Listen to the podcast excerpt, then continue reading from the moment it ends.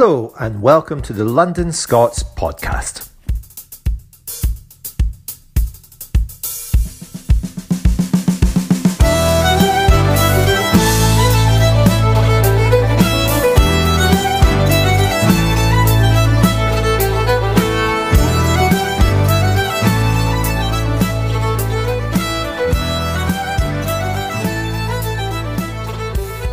This is the London Scots podcast, where we talk to Scots who have made it into the big smoke. It's about where they came from, why they're in London, and what their life is like. We won't solve the mysteries of the universe, but we hope to capture a slice of life and have a bit of a laugh along the way. My guest today is David Laird. David, tell us, where do you come from and how did you end up in London? Uh, yeah, so I grew up in Dalkeith um, and really, I suppose, ended up in London just really kind of sort of following work in a way. Um, sort of studied Scottish history and then kind of pursued that down to London as you do. Where did you study Scottish history about? I was through in Glasgow. So through through in Glasgow studying oh up till 2009 um, and then kind of got myself into working in sort of heritage and museums. Um, so I spent a wee bit of time sort of sweeping out pigeon poo and castles through in Edinburgh, and then decided it'd be a I don't know a bit more glamorous going down south. And what was it that dragged you down south, or I say drags? Uh, what was it took you down? Um, again, like I said, it's probably work really, just um, finding. As I'm sure a lot of people do when they come out of college and university, that the jobs aren't always there, kind of on your doorstep. So finding that there's a lot more opportunity moving down south. Um, but I guess I don't know. Also, um, I suppose the summers are probably what's kept me here. Yeah, yeah, it's uh, it's been warm to put it simply. um, but yeah, no, it's, it's it's been great. I mean, I think thing is, there's always so much to do down here as well, and you know, you've got you've got the city, but you've got that amazing countryside round about to explore. So yeah, it's been good. When you first moved down, what did you think? You'd moved from Dalkeith to Glasgow, and then was it directly from Glasgow down to London? So it was actually it was it was from Glasgow back to Edinburgh for oh for about I don't know about nine months or so.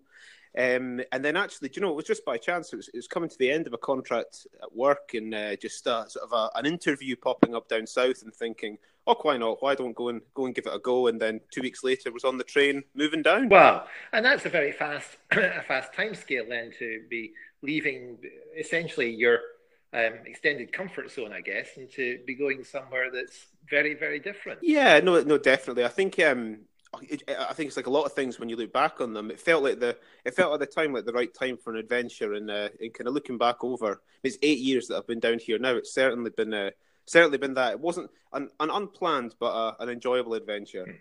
And can you remember back to that first year or so that you spent in London? What was it like? I think just getting used to sort of the scale of everything, really. Um, I mean, working and always really enjoying sort of history um, I think the fact that you're just kind of surrounded by it here and sort of walking about the place and getting getting to grips with the bearings.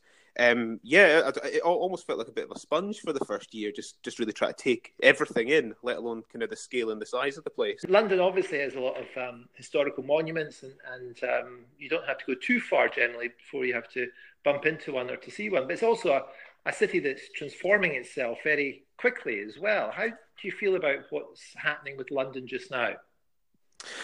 Um, do you know? I, I, I, really sort of feel it. I guess ever since arriving here, it's a place that changes a lot. I mean, having moved around London quite a bit, you, you tend to find when you go back to different areas, just even sort of the turnover and um, I suppose sort of the face of different areas is, I suppose, it's kind of I suppose unusual, especially when you you know you go back home and you're always amazed at how how similar everything's kept. Um, but I don't know. Do you know? I, I find it. I, have never really kind of thought too much about having sort of a specific opinion on it. I've always just kind of felt that's really the way that London is. You know, it's quite a transient place with quite sort of a transient population, and I don't know. Maybe that's kind of just reflected a little bit in uh, in kind of the makeup of the city. Hmm. And tell us about where do you stay in London now? Um, so stay up in up in Highgate. So kind of thought, where in London can I live that's up a hill? Um, so uh, yeah, so we've been up in Highgate for about oh, oh coming up on about three years. Um, but before that, I've kind of lived lived west and lived east and lived for quite a bit of time down in Camberwell, so the other side, the other side of the river. Tell us what's Highgate like to live. It's lovely. Um, I mean, it's got a fantastic. Again, for somebody if you like your history, it's a great place to a great place to be. Um, full of history. Um, it's kind of I think kind of one of the things that sort of is drawn sort of me and well, now us here is is more just the fact that it's kind of got that quite sort of small community feel, and it does it is still retains its um kind of on quite sort of a, a face value, you know, very sort of village quality, and it's very green. So you, you kind of, I suppose, it's kind of balancing out maybe the things you miss from home, but also kind of having the advantages of, of still living in the city. Yeah, and when you do go home, it's um, it's been quite a few years now since you've um, uh, since you've left. Uh, have you have you seen that Scotland's changed much, or do you view it any differently? Do you know? Uh, uh, it's one of the things, especially going back to Edinburgh and to Dalkeith, is uh, I always think they just they look like they're sort of nicer places now in a way, and I don't know if that's maybe just the older you get, maybe you just see things through a slightly different different light. I mean, I think you appreciate um, sort of the benefits of home sometimes once you've had a you know a period of being away. Um, but yeah, I mean, I think I think home, home is always home, and you'll always have to get. And what about your mates and the, the people you were studying with? Did many of them make it down to London as well? Do you know? I've found over the last few years recently, um, there's been more and more people have, have headed down, and again, I don't know if that's just to do with. I mean, again, that's the great thing about a place like London is um, people are drawn here for such different reasons, whether it's work or whether it's you know a change of scene or whether it's you know, sort of the, just sort of the lifestyle that you can have living down here. Um, I'd say it's, you know, it's, it's, it's, there's been a few have come down, um, but it's one of the, the nice things about going home is there's still a really kind of tight knit bunch of uh, sort of friends and family all staying within you know a couple of miles of each other. And uh, I guess in London, your your friends are probably scattered. Are they scattered throughout the whole city, or have you all managed to congregate in the same place?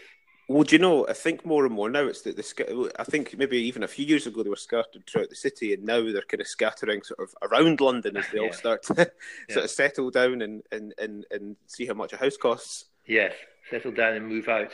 Yeah. And and talking about your lifestyle, what sort of things do you get up to when you're when you're not working?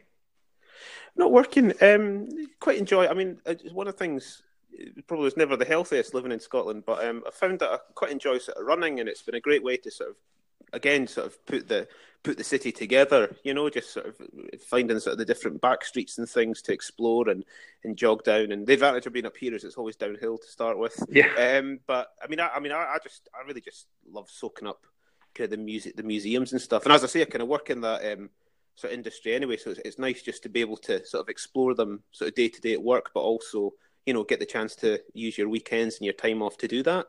Absolutely. And if there was a, a, visitor coming to London, what would be your your view on the, the top three or five things that they would have to see? Oh, the the one that I, I always say to people is if you get a chance um, to see is Leighton House, just off um, just off Kensington High Street. Okay. It costs about a fiver to get in, and there's you'll see pictures of it if you Google it, but until you actually go into it, you, you never quite appreciate just what a what a cracking place it is to visit. Um, so I guess it's those little places that are kind of tucked out of the way, really.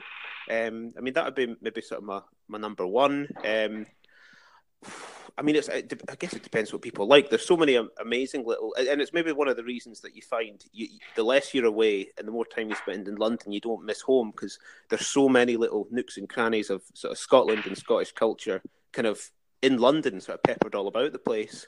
Um, I think, you know, I think just taking it in. I don't think it's about necessarily visiting specific places. It's more about walking about areas. You know, seeing the South Bank. You know, getting getting over to see Tower Bridge. Um, you know, walking through some of the royal parks. I think I would just say that. You know, bring a good pair of walking shoes. It is a terrific city to walk around, isn't it? Yeah. Oh no, absolutely. I I remember um, walking. I got really got into walking just one year, and um, I walked from West Hampstead into Sloane Square and back again, and um, it, it becomes quite addictive once you do get into it. Yeah. Oh no, no, I know that. I definitely know that feeling. Good stuff. And um, now we come to our, our Joker app time. Um, so you right. have to tell us a joke or tell us a great app that you use, or both. A great. Oh, sorry. Say that again. A Joker app or an app. An app for your phone. A, a, a an, an app you find indispensable or really useful. Oh, Oh no, you've put me on the spot there.